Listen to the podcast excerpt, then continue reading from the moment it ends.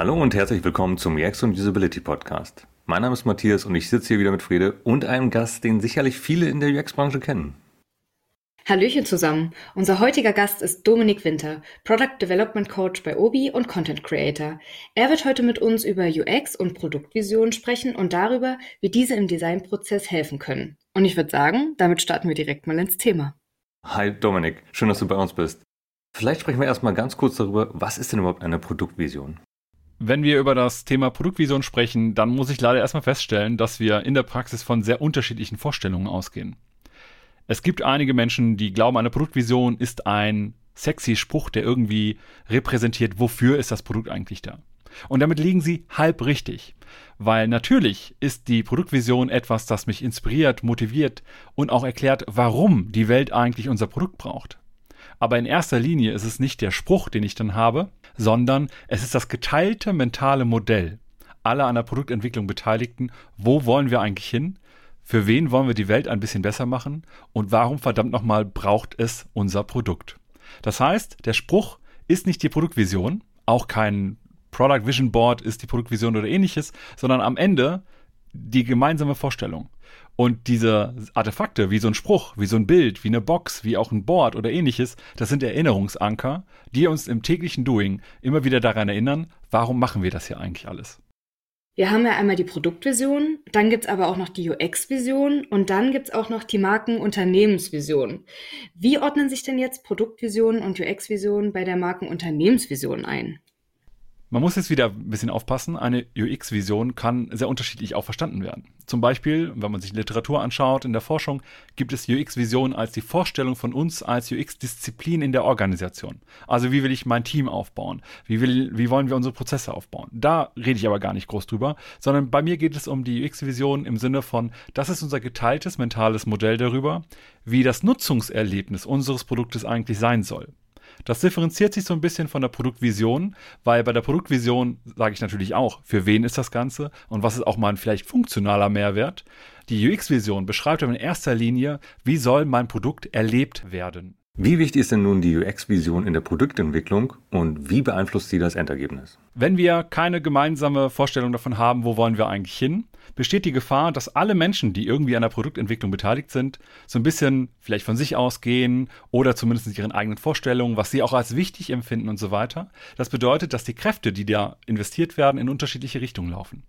Eine Vision zu haben, und es ist sogar egal, ob die UX-Vision oder Produktvision im Allgemeinen, eine Vision hilft uns, dass wir all unsere Kräfte in die gleiche Richtung forcieren. Bei einer UX-Vision ist jetzt der große Vorteil, dass wenn wir das vorher vereinbart haben, wo wollen wir eigentlich hin? Also indem wir beispielsweise bestimmte UX-Aspekte definieren, wir wollen als besonders modern wahrgenommen werden, als freundlich, als sympathisch, als unterstützend oder ähnliches, dann kann ich jetzt auch als Designer beispielsweise, aber genauso gut auch als Produktverantwortlicher entscheiden, das, was ich hier mache, in welche Richtung soll es auch wirken und kann das als Reflexionskreislauf immer wieder mitnehmen und immer wieder auch meine eigene Arbeitsweise anpassen. Das heißt, ich mache nicht nur einfach irgendwas, sondern ich kann sehr genau sagen, worauf will ich damit auch einzahlen. Nämlich zum Beispiel darauf, dass Menschen sagen, boah, das ist aber modern, das ist aber originell oder boah, das macht aber Spaß.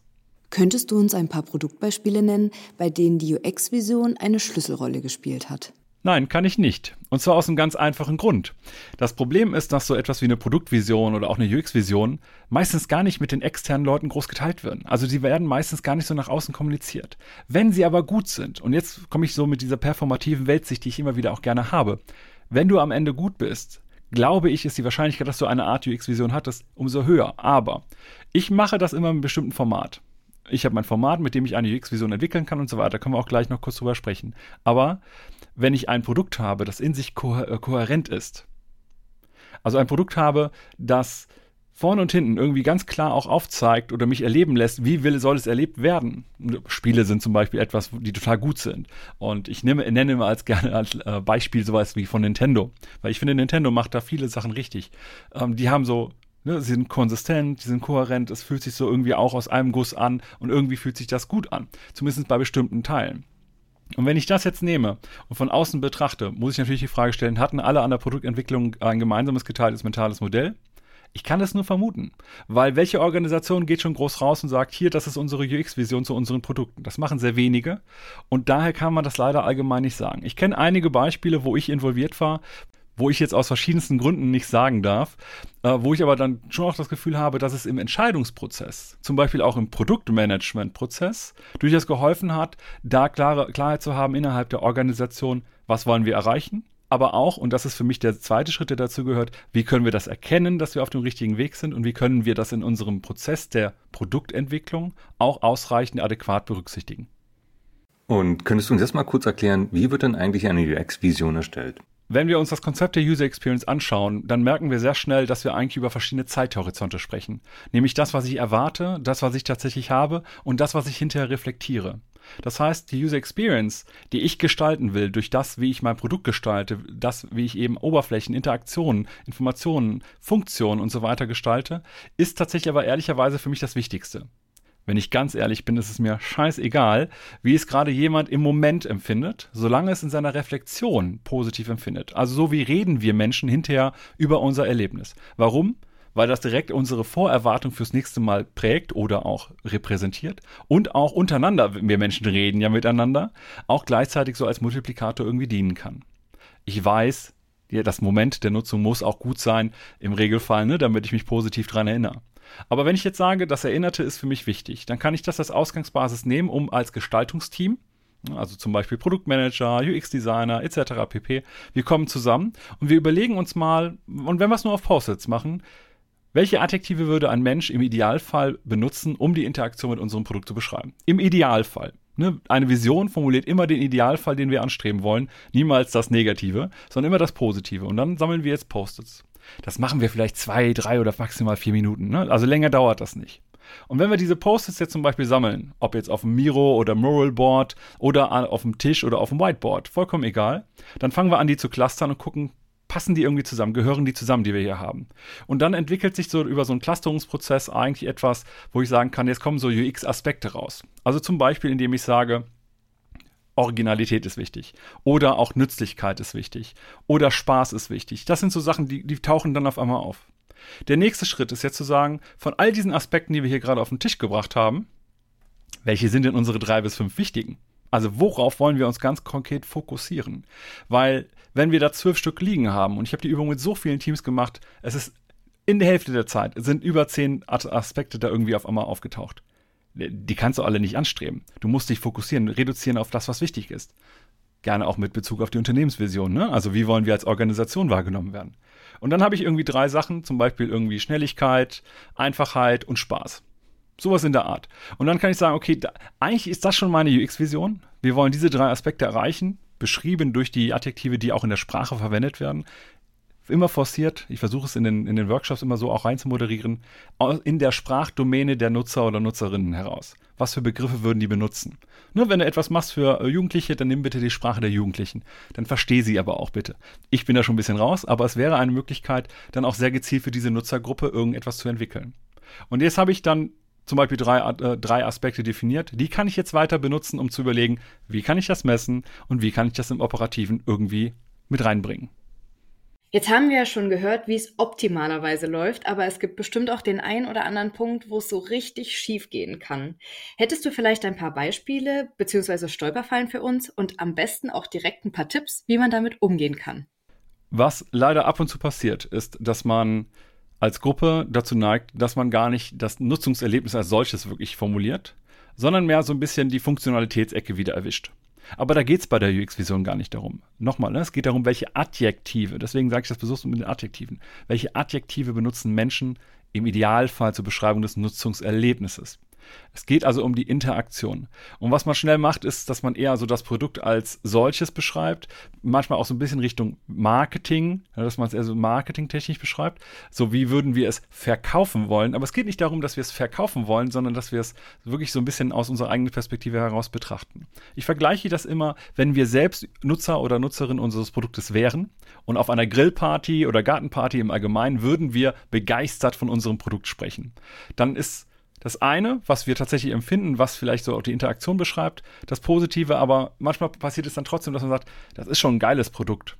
Aber dieses, es ist ein geiles Produkt, hilft mir bei der UX-Vision nicht weiter. Weil dann müsste ich überlegen, okay, wann, wann wird es denn als geil erlebt? Und dann breche ich es vielleicht wieder runter. Und das führt in so Diskussionen schon mal auch zu dem einen oder anderen Begriff, den ich ja eigentlich haben möchte. Ein anderes Hauptproblem, was sehr oft passiert, ist, dass man sich nicht entscheiden kann, welche drei bis fünf sind denn wirklich wichtig. Und meine Devise ist, je weniger, desto besser. Und wenn man sich nicht forciert, hast du danach zum Beispiel das Problem, wenn du agil arbeitest, zum Beispiel, du hast so einen Product Backlog als äh, jemand, der nach Scrum arbeitet, du hast deine ganzen Epics oder ähnliches da drin, deine Anforderungen und die kannst du alle auch bewerten hinterher. Nur wenn du zu viel Thema hast, also wenn du fünf Aspekte zum Beispiel nimmst, musst du halt jeden Aspekt, äh, jeden Inhalt deines Product Backlogs nach fünf Aspekten bewerten. Und dann merkst du sehr schnell, das ist ja Aufwand. Weil du musst mit dem Team drüber sprechen. Du musst mit dem Team drüber sprechen und einen Wert dafür finden, ist das jetzt eher besonders stark oder besonders negativ für das Thema wahrgenommene Nützlichkeit. Ne? Und auch Nützlichkeit ist ein gemeines Wort, das aber super oft passiert, weil nützlich heißt, ich empfinde es als nützlich. Auch hier wieder, ne? es ist mir vollkommen egal, ob es wirklich einen Nutzen für den Menschen bringt, aber es ist wichtig, dass dieser Mensch das Produkt als nützlich empfindet. Also wahrnehmungsgetrieben. Und da sind ein paar Fallstricke, da muss man manchmal ein oder zwei Sonder, Sonder äh, Wiederholungen haben, damit man das als Gruppe auch vernünftig verinnerlicht hat. Was ganz gut dabei hilft an der einen oder anderen Stelle ist, wenn man beispielsweise den UIQ Plus als einen Fragebogen betrachtet, der eben durch so eine modulare Aufbauart, ne, der hat irgendwie 20 verschiedene Skalen zu 20 verschiedenen Aspekten. Ich nehme gern diese Liste der Aspekte und stelle die als Beispielaspekte neben die Entwicklung der, äh, der Cluster. Ich sage immer, das ist keine abgeschlossene Liste, kann sie auch gar nicht sein, aber sie hilft vielleicht, dass wir schon die ersten Sachen auch da zuordnen können. Und wenn wir sie nämlich zuordnen können, haben wir sogar den Vorteil, dass wir fürs Messen hinterher einfach den UIQ Plus für diese Dimensionen nutzen können. Wie gehst du mit eventueller Voreingenommenheit im UX-Visionsprozess um? Und vielleicht im Zuge dessen, wie stellst du sicher, dass bestimmte Perspektiven von NutzerInnen nicht übersehen bzw. falsch interpretiert werden? Sicherstellen zu 100% kann ich das an der Stelle meistens gar nicht, weil wir davon reden, dass wir das relativ früh im Entwicklungsprozess machen. Was wichtig für die Vorbereitung ist, ist, dass wir in erster Linie alle Informationen, die wir über die Menschen, die unser Produkt benutzen oder benutzen werden oder sollen, ja, irgendwie zusammengetragen werden und dass wir die im Team auch teilen. Also ich mag es, wenn gerade am Anfang ein eher kleineres Team dabei ist, so ein Kernteam.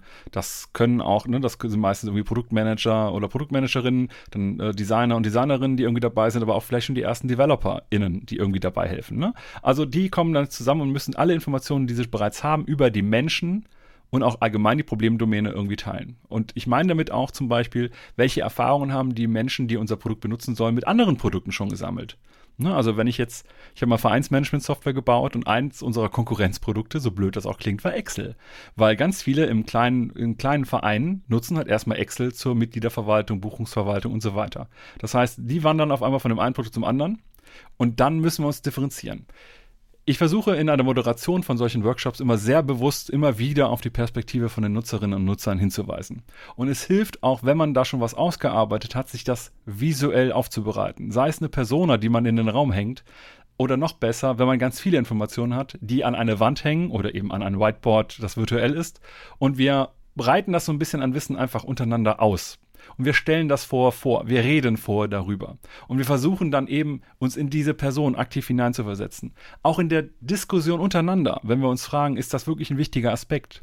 Immer wieder zu fragen, aber ist der für uns wichtig oder ist der für unsere Persona oder für unsere Zielgruppe und so weiter wichtig? Weil das sind die Menschen, für die wir das Produkt machen, für die wir eben deren Leben in irgendeiner Art und Weise besser gestalten wollen.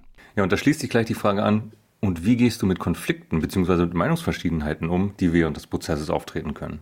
Es kann passieren, dass wir uns aus diversesten Gründen für etwas nicht entscheiden können. Also zum Beispiel, indem wir feststellen, wir haben jetzt sechs Aspekte, aber alle sechs sind gleich wichtig und wir können uns für keins entscheiden.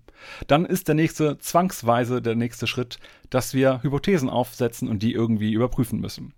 Weil natürlich können wir ein, ein, ein, einfach raten, ne? wir können einen Best Guess machen, wie man so schön im Englischen irgendwie sagt, aber das hilft uns nicht unbedingt dann haben wir Glücksspiel. Das sollten wir vermeiden. Was viel sinnvoller ist, ist, dass wir dann tatsächlich sagen, wir formulieren gemeinsam Annahmen und überprüfen diese Annahmen in irgendeiner Art und Weise. Oft ist es so, dass ich in Teams reinkomme, die schon sehr viel Erfahrung mit ihren Nutzerinnen und Nutzern gesammelt haben, vielleicht sogar schon die ersten Produktvisionen draußen haben und ähnliches. Dann ist das relativ einfach weil dann kann ich auch so O-Töne aus äh, Customer Care, also Kundencentern und so weiter sammeln. Ich kann vielleicht sogar echte Nutzer und Nutzerinnen mal zu Wort kommen lassen. Ich habe vielleicht schon Video-Interviews äh, oder vielleicht auch Mitschnitte aus irgendwelchen Usability- oder UX-Tests und so weiter mitgebracht. Das hilft für so ein gewisses empathisches Empfinden. Wenn ich das alles nicht habe, kann es halt gut sein, dass wir nochmal raus müssen, nochmal forschen müssen. Dann ist das halt nicht an einem Tag erledigt. Aber wir wollen ja was Gutes haben, also von daher ist das ein Invest, den ich durchaus bereit bin, für den meisten Teams auch zu investieren. Unterscheiden sich die UX-Visionen je nachdem, ob wir von einem größeren oder einem kleineren Unternehmen ausgehen? Eigentlich unterscheiden die sich nicht. Weil es ist relativ simpel. Ne? Wie sollen Menschen die Interaktion beschreiben? Was man höchstens machen kann, ist, wenn das Produkt groß wird. Wenn du ein Produkt hast, das aus sehr vielen Teilprodukten besteht. Das passiert normalerweise auch, wenn du merkst, dass da so schnell mal 20, 30 Teams irgendwie dran rumschrauben. Ne? Dann hast du ein großes Produkt. Ich nehme so als Beispiel immer sowas wie Amazon oder ähnliches, ne, das halt sehr groß ist. Weil Amazon ist ja nicht das Produkt, ist ja ein Unternehmen, aber die haben den Online-Shop von denen. Und im Online-Shop hast du den Marktplatz, du hast die eigenen Produkte, du hast noch vielleicht tausend andere Sachen. Ne? Du hast so die Kommentarspalten, Suchen etc. pp. Und dann ist es meistens so, dass wir eher in solchen Kontexten eine UX-Vision machen, relativ groß. Und dann müssen wir aber nochmal angepasste Visionen erstellen für die großen Produktbestandteile, die vielleicht auch so eine Art Teilprodukt einfach darstellen, die auch teilweise eine Teilproduktvision einfach haben. Und dann kann ich aber sehr genau sagen, okay, hier beim Thema Zahlung zum Beispiel, wir wollen, dass unsere Kunden schnell, einfach und sorgenfrei bezahlen können. Schnell, einfach, sorgenfrei sind die drei UX-Aspekte, die hier relevant sind. Zu meiner Zeit bei Rewe waren das zum Beispiel meine drei Erlebnisdimensionen für das Payment. Dass das die einzigen drei äh, Dimensionen für den ganzen Shop sind, wäre halt Quatsch. Im gesamten Shop habe ich andere äh, Dinge, aber während meiner Customer oder User Journey habe ich verschiedenste Punkte, wo verschiedene andere Aspekte vom Erlebnis her relevant sind. Und oft ist es dann so, beim Payment war es zum Beispiel, das darf halt einfach nicht negativ auffallen. Ne? Also kein Mensch sagt, ach, das Bezahlen war aber toll. Das passiert nicht. Aber du musst halt so, ne, schnell, einfach, sorgenfrei ist eher, wenn du das umkehrst, das versuchst du zu vermeiden. Du versuchst nämlich das Negative davon zu vermeiden. Wenn du jetzt andere hast mit zum Beispiel irgendwelche Funktionen, die dir dann auch Produkte vorschlagen, aber in einer Art und Weise, dass du denkst, ah, das war aber gut, dass mir das jetzt vorgeschlagen wurde, ne? Sie kaufen normalerweise noch diese Gurke ein, wollen sie die Gurke nicht jetzt auch noch mitnehmen oder keine Ahnung, Ne? Fehlt ihnen vielleicht das, äh, fehlt ihnen vielleicht die Milch oder was? Wollen sie die nicht auch noch mitnehmen? So etwas kann vielleicht helfen. Und dann reden die Menschen aber trotzdem in irgendeiner Art und Weise über das Gesamterlebnis des Produktes. Wir haben aber als Teilprodukt ein anderes Erlebnis, das aber in irgendeiner Art und Weise auf das Große einzahlt. Und dessen müssen wir uns bewusst sein. Weil wir dann nämlich sagen können, wir sorgen dafür, dass Menschen halt zum Beispiel gerne da einkaufen, indem das Payment auch sicher wahrgenommen wird, als problemlos wahrgenommen wird und vielleicht sogar in der Wahrnehmung ganz weit nach hinten wandert. Inwieweit ist es überhaupt wichtig, dass die Produktvision oder UX-Vision kontinuierlich überprüft und angepasst wird, also damit man sicherstellen kann, dass sie immer relevant und ansprechend bleibt? Es ist so ein bisschen, ein bisschen gemein, wenn man, wenn man mit den verschiedenen Agilisten da draußen und Produktmanagern spricht, wie oft darf sich denn eigentlich eine UX-Vision oder auch eine Produktvision im Allgemeinen verändern? Und ich sage gerne, naja, sie wird sich sowieso die ganze Zeit ändern, weil sich unser geteiltes mentales Modell, was für mich eigentlich die Vision ist, die ganze Zeit anpasst aufgrund der neuen Erkenntnisse, die wir gewonnen haben. Nur dieser Spruch, der, ne, habe ich am Anfangs gesagt, meistens so als Produktvision wahrgenommen wird, der verändert sich halt nicht die ganze Zeit. Bedeutet aber nochmal, ich glaube, es ist wichtig, dass wir als Organisation, als Team immer wieder auch schauen, was passiert da draußen mit dem, was wir hier so an Gestaltungsentscheidungen getroffen haben. Was ist die Wirkung, die wir auch letztendlich erzielen ne, auf die Erlebniswelt und das wieder zurückfließen lassen und dann auch zu überlegen, ist das der richtige Weg? Oder gehen wir gerade den falschen Weg? Weil es kann gut sein, dass du dir vielleicht vor einem Jahr überlegt hast, schnell, einfach, sorgenfrei, und jetzt stellst du auf einmal fest, die Dinger sind gar nicht so relevant, weil die meisten Leute beschweren sich über irgendwas anderes. Dann musst du tatsächlich deine Vision einfach anpassen, weil du merkst, in der Priorisierung dessen, damit du ein gutes Gesamtnutzungserlebnis erzeugen kannst, musst du dich umorientieren. Und das ist in Ordnung. Das ist absolut in Ordnung. Das nicht zu machen wäre fatal und dämlich, ehrlicherweise, weil wir wissen, dass die Welt da draußen sich die ganze Zeit ändert. In den letzten Jahren mehr denn je, zumindest wahrgenommen. Ne? Aber das bedeutet, wenn wir uns da nicht darauf anpassen, haben wir ein Problem. Deswegen sollten wir kontinuierlich immer hinterfragen, ob unsere Produktvision auch in der Formulierung, aber vor allem unser mentales Modell, also unsere gemeinsame Vorstellung immer noch stimmt. Ich empfehle, dass man je nach Kontext zwischen drei bis sechs oder zwölf Monate Zeit maximal verstreichen lässt, maximal, bevor man zumindest schaut, ob all das, was wir noch haben, immer noch unserem gemeinsamen Verständnis entspricht. Und das bedeutet, nochmal als Team zusammenkommen und überlegen und all das challengen, was wir da haben weil auch meistens in solchen Zeithorizonten nämlich mal auch Leute gehen oder neue Leute kommen. Und auch da müssen wir schauen, dass das mentale Modell immer noch das gleiche ist. Oder zumindest angenähert ist, damit wir immer noch in die gleiche Richtung gehen. Jetzt gehen wir mal von dem absoluten Worst Case aus. UX-Vision und das Feedback der NutzerInnen passen gar nicht zusammen. Jetzt ist die alles entscheidende Frage, wie geht man damit um? Hast du da vielleicht ein paar Tipps für uns?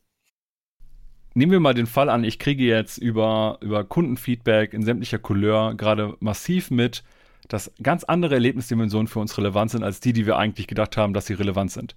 Und wir kriegen vor allem das als Grund mit, warum gerade wir eine schlechte Empfindung bekommen, eine schlechte Bewertung bekommen, vielleicht auch einfach nicht erfolgreich sind. Dann wäre es fatal, nicht zu sagen, wir nehmen dieses Feedback und machen diesen ganzen Prozess nochmal von vorne. Normalerweise dauert die Ausarbeitung einer UX-Vision, das ist in einem halben Tag erledigt. Das braucht nicht lange, wenn man alle Informationen hat. Wenn man alle Informationen hat. Und jetzt haben wir ja neue Informationen bekommen. Wir haben sie teuer bezahlt, weil wir vorher andere Entscheidungen getroffen haben, weil wir vielleicht vorher nicht genug wussten. Das kann aus unterschiedlichsten Gründen mal passieren. Dann nehmen wir jetzt die Informationen, die wir gerade genommen haben, zum Beispiel aus dem ne, Kundenfeedback, gehen mit diesem Kundenfeedback und dem, was wir bereits vorher haben, in eine Überprüfung. Sprich, wir reden auch mit Menschen, die sich nicht beschweren, weil da muss man ein bisschen aufpassen. Menschen, die sich beschweren, sind halt lauter als die Leute, die zufrieden sind. Ne? Wer zufrieden ist, ruft mich an und sagt, ich wollte Ihnen übrigens nur sagen, ich finde Ihr Produkt super. Das passiert nicht. Das passiert nicht. Dementsprechend müssen wir das immer nochmal überprüfen. Und wenn wir das dann überprüft haben, also auch wirklich kritisch überprüft haben, ob das wirklich so ist, dann machen wir eine neue UX-Vision und organisieren uns da anders. Weil ich ja letztendlich die Sachen aus der UX-Vision nehme, um danach informierte Entscheidungen treffen zu können, wie ich mein Produkt weiterentwickle und wie eben auch nicht. Man kann natürlich auch sagen, die Nutzer sind alle doof, deswegen ignoriere ich die jetzt. Aber das kann man machen, ist halt dann nur scheiße. Also Dominik, jetzt mal Butter bei der Fische. Hast du mal ein paar ganz konkrete Beispiele? Also was läuft in Projekten oft gut oder schlecht? Ich habe, äh, das ist jetzt ziemlich viele Jahre her, mal Software gebaut für Smart Metering, Smart Home. Das heißt, wir hatten da unter anderem auch ein Softwaremodul, das was größer war, und zwar zur Stromvisualisierung. Nämlich, wenn du PV-Anlagen, ne? PV, Photovoltaik, gerade aktueller als äh, viele Jahre vorher. Und da haben wir so ein bisschen am Anfang auch überlegt, okay, wie wollen wir das eigentlich, äh, dass die Menschen das wahrnehmen? Weil unser, unser Gedanke war, naja, es dient ja vor allem irgendwie auch der Differenzierung unseres Produktes. Ne? Das ist viele Jahre her. Wir wollten vor allem eben ein ein schönes Erlebnis erzeugen. Und dann haben wir für uns ausgearbeitet als Spruch, und das war dann die Produktvision mit den Aspekten der UX-Vision integriert. Da haben wir gesagt, für Menschen wie Erik, ja, wir haben eine Persona genutzt, aber für Menschen wie Erik ist unsere Software zur Visualisierung der Stromerzeugung ein schneller, einfacher, aber auch spaßiger Weg, seinen Beitrag zur Nachhaltigkeit genau beziffern zu können. Und mit diesem Beispiel mit schneller, einfach und spaßig konnte ich jetzt sagen, okay, wir schauen uns jetzt mal unser Product Backlog an. Ja, ich war der Product Owner von dem Produkt und habe äh, mir bei jedem einzelnen Element überlegt, zahlt das jetzt besonders auf Schnelligkeit, Einfachheit oder auf Spaßigkeit, also auf Spaß irgendwie ein und habe versucht danach zu organisieren, in welcher Reihenfolge meine Items im Product Backlog sind. Das funktioniert so lange gut, bis du jemanden im Nacken stehen hast, der oder die sagt, was anderes ist wichtiger und du da keine guten Argumente mehr findest, weil das vielleicht deine Shareholder sind. Das heißt, in dem Moment, wo die Organisation dich dazu ich sage mal bewusst nötigt, in mehr im Output zu denken, statt im Outcome, hast du ein Problem. Weil natürlich kannst du dir jetzt Gedanken machen und mein Backlog ist priorisiert und ich habe hier überall Labels dran stehen, schnell, einfach, spaßig und so weiter. Und das würde ich gerne als Priorisierungsmethode nehmen. Wenn aber jemand hinter dir steht und sagt, das hier, wo vielleicht nicht mal schnell, einfach oder spaßig dran steht, muss nach ganz oben, weil Kunde XY uns dafür so und so viel Geld gibt hast du ein Problem in der Entscheidungsfindung. Das heißt, du musst dir am Ende als Organisation oder als Produktorganisation auch überhaupt die Möglichkeit selbst geben, danach Entscheidungen treffen zu können. Also es ist schön, eine UX-Vision zu haben oder auch im Allgemeinen eine Produktvision. Wenn du aber nicht danach handeln kannst, aufgrund diversester Gründe, hast du ein Problem. Dann würde ich mir auch irgendwann die Frage stellen, ob sich die Arbeit da, das zu entwickeln und dieses gemeinsame mentale Modell zu entwickeln, überhaupt lohnt.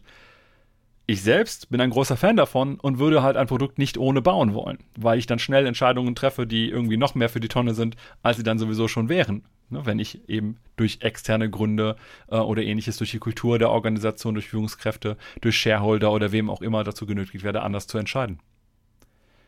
Am Ende, ich war übrigens nicht ganz so mega zufrieden mit der, mit der Visualisierung, aber es waren ein paar schöne Aspekte dabei, die wir auch extra wegen dem Thema spaßig gemacht haben, weil wir eben auch das Thema Nachhaltigkeit, ne, also wie viel CO2 hast du eingespart, dann kannst du mit Bäumen, dann kannst du auch mit Autokilometern arbeiten, um das so ein bisschen greifbarer zu machen, um deine Nachhaltigkeit, deinen Beitrag irgendwie zu erspüren. Und dann ist aber die Frage, okay, das ist einfach, aber nicht so spaßig. Was spaßig ist, wir hatten zumindest Spaß dabei, war zum Beispiel, wenn du Stromsparziele nicht eingehalten hast, dann war da so ein, es war so ein, so ein Eis Eisbär auf einer Eisscholle und je schlechter du warst, desto mehr, weniger Eisscholle hatte der. Und es gab eine Ausbaustufe, die wir aber nicht gebaut haben, aus Gründen, ähm, wo der Eisbär unter Wasser war und halt äh, gerade am Ertrinken war. Das sah witzig aus, war natürlich nicht witzig, ne? aber es sollte die Leute irgendwie antriggern, äh, das eben zu vermeiden. Aber wir haben es auch nicht gebaut, weil wir dahinter gedacht haben, na gut, wenn wir das einbauen, wollen die hinter nur Strom ver äh, verschwenden, damit sie den mal sehen. Das machen wir nicht, das kann man so nicht machen. Also das war so ein bisschen eine Bestrafung, aber eigentlich müssen wir immer da positiv bestätigen oder verstärken. Das ist so wie ein bisschen wie bei der Erziehung, ne? Nicht bestrafen, sondern eher positives Verstärken machen an einigen Stellen. Das würde ich mal so gerne als Beispiel hier reinwerfen. Und jetzt ganz konkret für dieses Beispiel, wo wurde die UX-Vision festgehalten und wie wurde sie immer wieder in Erinnerung gerufen? In dem Beispiel habe ich die UX-Aspekte ne, schneller, einfacher und spaßiger als Teil der Produktvision formuliert. Und die Produktvision lebt eigentlich nur in unseren Köpfen. Aber ich bin ein großer Fan davon, eine Wand zu machen. Zu der Zeit war es vor allem so, dass wir eh im Büro waren. Dann habe ich eine physikalische Wand, wo ich alle wichtigen Informationen über mein Produkt dranhänge. Damit immer, wenn irgendwer vorbeikommt, auch das Team in Diskussion mit dem Finger auf bestimmte Informationen zeigen kann. Zum Beispiel habe ich gesagt, für Menschen wie Erik. Die Beschreibung der Persona, ein großes Flipchartblatt, hängt an der Wand. Ich kann jedes Mal da hingehen und darüber aufzeigen, so was, was glauben wir denn, wie würde Erik das finden? Ich kann aber eben auch woanders drauf zeigen und sagen, hier schnell, einfach und spaßig. Wie zahlt das denn darauf jetzt ein? Das heißt, ich habe es einfach sichtbar. Es muss kein Dokument sein in dem Sinne, aber es hilft, einen Erinnerungsanker zu haben. Das kann bei den einen ein Confluence Space sein, das kann bei dem anderen ein virtuelles Whiteboard sein, das kann bei jemand anders auch ein Post-it am Monitor sein. Das ist mir erstmal egal ich habe gute Erfahrungen mit so Produktwänden gemacht und da die in den letzten Jahren dann doch eher von physisch auf ähm, digital gewandelt sind, ich habe meistens ein Miro-Board und darauf sammle ich dann diese Informationen und kann da auch immer wieder darauf gehen. Das heißt, bei Diskussionen rund um die Gestaltung des Produktes habe ich einen zentralen Ort, wo ich all diese Informationen und nicht nur die Visionsstatements, sondern auch alles, was dazugehört, irgendwie sehen kann. Also du hast das dann immer wieder aktiv in deine Kommunikation eingebunden, also ob das nun die Dokumente an der Wand waren oder auf dem Miroboard. Also verstehe das richtig so? Genau. Jetzt bin ich ja sogar eher immer als Product Owner unterwegs. Und da gibt es zum Beispiel auch ein Event bei Scrum, das nennt sich das Sprint Review. Ne? Am Ende des Sprints stellen wir uns hin und wir reden mit unseren Stakeholdern zusammen über das Arbeitsergebnis unseres Sprints. Ich mache es gerne so, als Product Owner stelle ich mich am Anfang hin und sage, schön, dass wir heute alle hier sind. Der Hauptgrund für unser Produkt ist es, dass wir für Menschen wie Erik eine Software zur Visualisierung der Stromerzeugung bauen, dass Menschen wie Erik eben als schnell, einfach und spaßig empfinden, um ihren Beitrag zur Nachhaltigkeit genau beziffern zu können. Deswegen haben wir in diesem Sprint, hier beliebiges Sprintziel einfügen, durchgeführt, angestrebt und dafür einige Sachen umgesetzt. Was genau wir gemacht haben, das zeigt euch jetzt das Team. Das heißt, an der Stelle würde ich dann übergeben, dass das Software oder auch allgemein das Produktentwicklungsteam, es müssen ja nicht nur Softwareentwickler sein, ihre Arbeitsergebnisse des Sprints vorstellen und in die Diskussion werfen mit den Stakeholdern. Aber ich frame immer wieder. Das heißt, auch in dem Moment, wo ich in, den, in das Review reingehe, frame ich am Anfang, das ist unsere Produktvision, das sind unsere UX-Aspekte, eben, eben versteckt immer in dem Teil der Produktvision, das ist, darüber kommt es immer mit rein. Und ich kann auch immer argumentieren, warum ist das aktuelle Ziel, das wir verfolgen, so wertvoll? Ne, also ich kann zum Beispiel sagen, weil um den Beitrag zur Nachhaltigkeit genau beziffern zu können, deswegen haben wir in diesem Sprint das Ziel gehabt, den eingesparten CO2-Anteil pro Kilowattstunde den Nutzerinnen und Nutzern transparent zu machen oder erlebbar zu machen über irgendwelche Metaphern. Und dann kommen da fünf, sechs, sieben User Stories, zwei, drei extra Aufgaben, was auch immer, die vom Team dann vorgestellt werden. Und dann sind wir in so einer Diskussion. Und ich kann halt dann immer wieder sagen, hier, denkt dran, das ist unsere Vision, das war unser Ziel und so zahlt das darauf ein. Und ich kann das sogar so machen, dass wenn ich meine Unternehmensvision habe, wo das dazu passt, dass ich diesen Brückenschlag immer machen kann. Über die Aufgabe, die ich gemacht habe, zahlt auf das Sprintziel, das zahlt auf das Product Goal vielleicht ein, wenn ich so ein Produktziel habe, das auf die Produktvision und die wiederum auf die, Produkt, äh, auf die Unternehmensstrategie und die wiederum auf die Unternehmensvision. Also bleibt jetzt die Frage, wie bekommt man denn diesen Prozess nun noch stärker in die täglichen Arbeiten integriert und wie kann man nun wirklich das gesamte Team einbinden, damit sich eben alle ganz stark daran ausrichten? Jetzt kann es natürlich gut sein, dass ich mir diese ganzen Aspekte schön überlegt habe und vielleicht auch als Teil der Gruppe, aber nicht unbedingt mit dem gesamten Produktteam, vor allem nicht mit dem Developer-Team, Ne? Nochmal, Developer heißt nicht, das sind nur Softwareentwickler, das können auch Designer, Gestalter, Researcher, Marketeers, alles sein. Jetzt kann ich das Ganze ja natürlich auch in meinen Product Backlog irgendwie ablegen und sagen, dieses Epic, diese Story zahlt äh, irgendwie darauf ein, zum Beispiel auf das Thema Schnelligkeit, Einfachheit, Spaßigkeit, Nützlichkeit, wie auch immer. Das muss ich aber unter Umständen auch mal bewerten. Und da gibt es zum Beispiel ja die Möglichkeit des UX-Pokers, weil ich mit dem UX-Poker kann ich jetzt sagen, wir beurteilen mal als Team, also als konkret das Team, das gerade das Produkt gestaltet, sehr aktiv gestaltet, wie unser, unsere Vermutung davon ist, wie die Menschen dieses Feature, dieses Epic und so weiter hinter bezüglich Schnelligkeit, bezüglich Einfachheit, Spaßigkeit und so weiter bewerten. Und UX-Poker funktioniert ja so, wir sprechen ganz kurz über das, was wir machen wollen, über das Backlog-Item. Und dann gibt es Karten. Genau wie beim Planning-Poker, für die, die es kennen. Die sind bei uns nur plus zwei, plus eins, null, minus eins, minus zwei. Für besonders starken Einfluss und besonders negativen Einfluss. Und jetzt reden wir kurz darüber. Und jetzt frage ich das Team, okay, bezogen auf die Schnelligkeit, die empfundene Schnelligkeit unseres Produktes, dieses Feature, welchen Einfluss haben wir? Und jeder wählt für sich die eigene Karte aus und auf Kommando zeigt jeder die eigene Karte. Jetzt wird es in der Regel so sein, dass die Karten nicht alle die gleiche Zahl zeigen. Das ist auch gut so, weil die, die am weitesten auseinander liegen, die teilen jetzt ihre Argumente.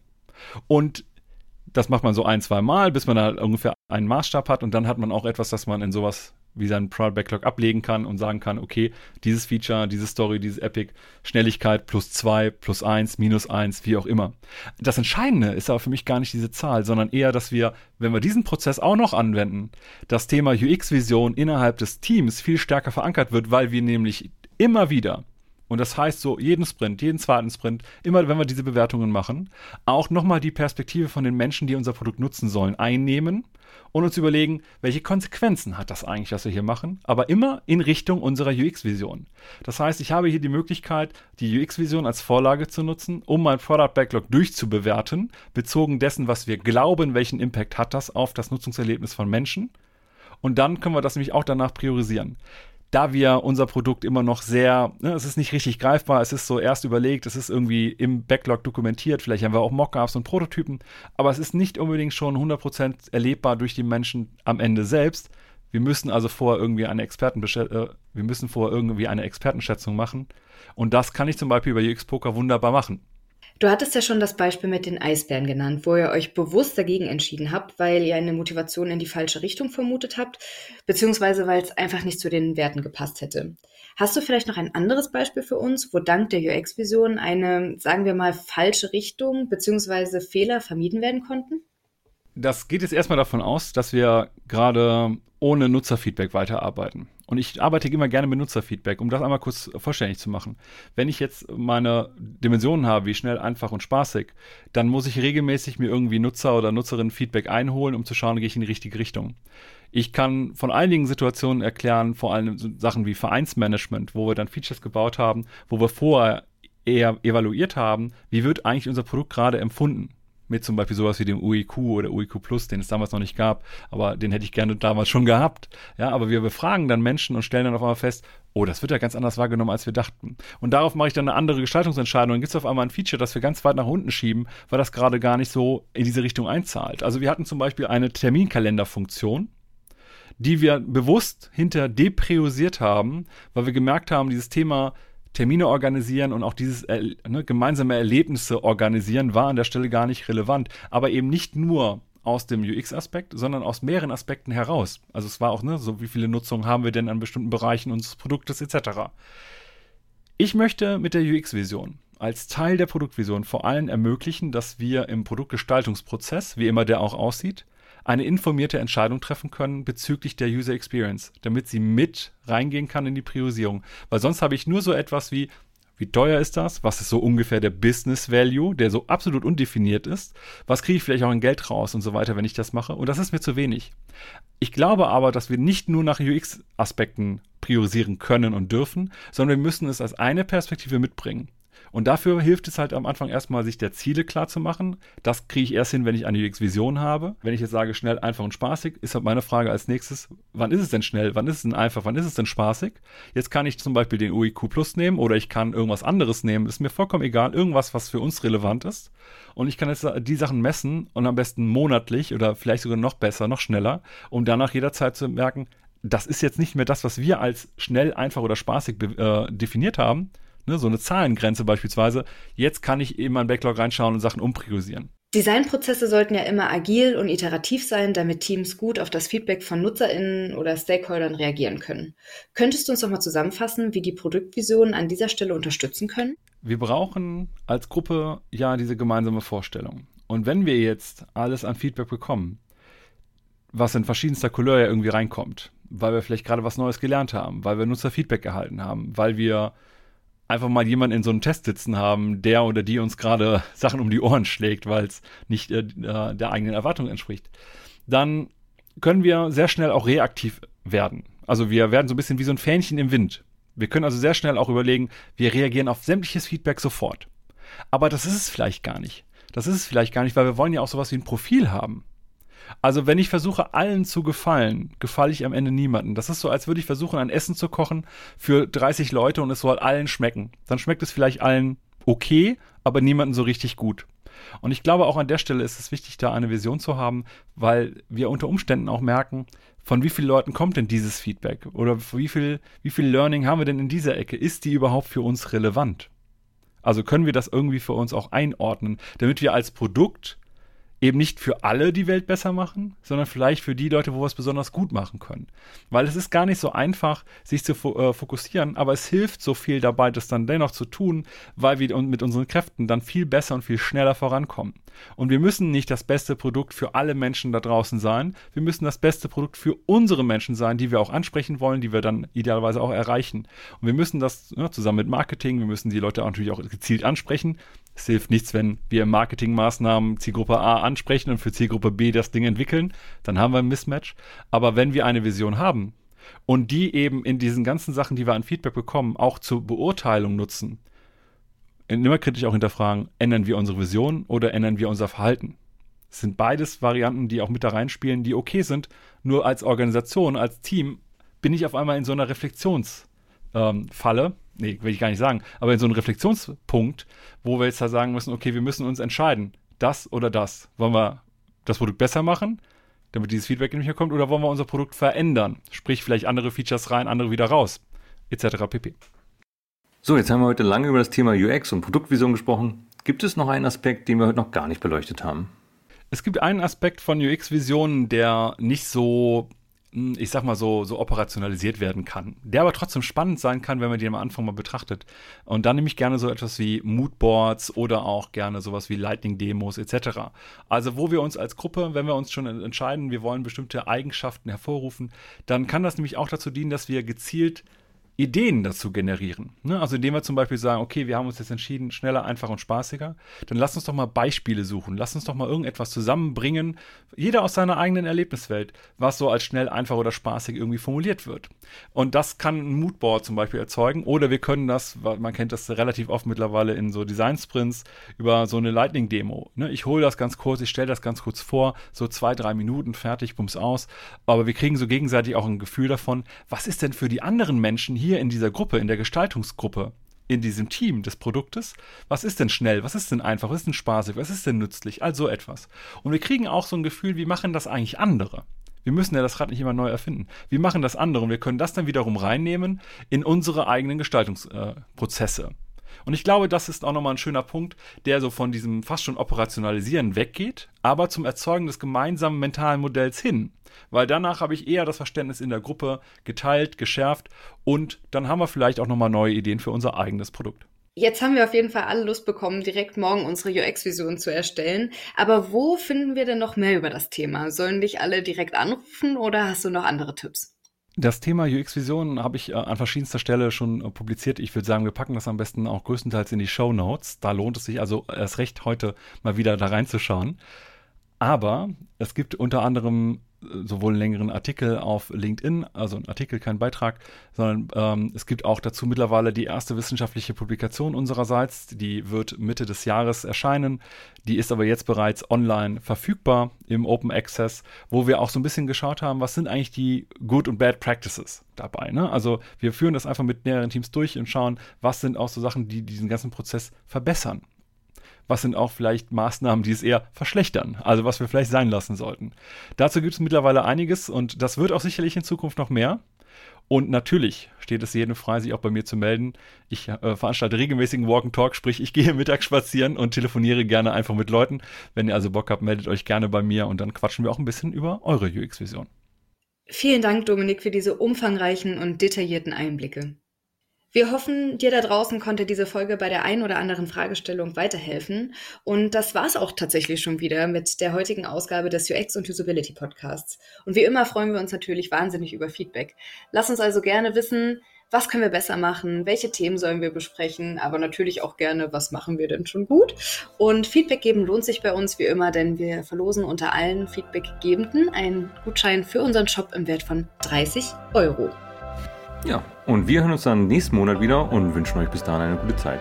Bis dann. Bis dann.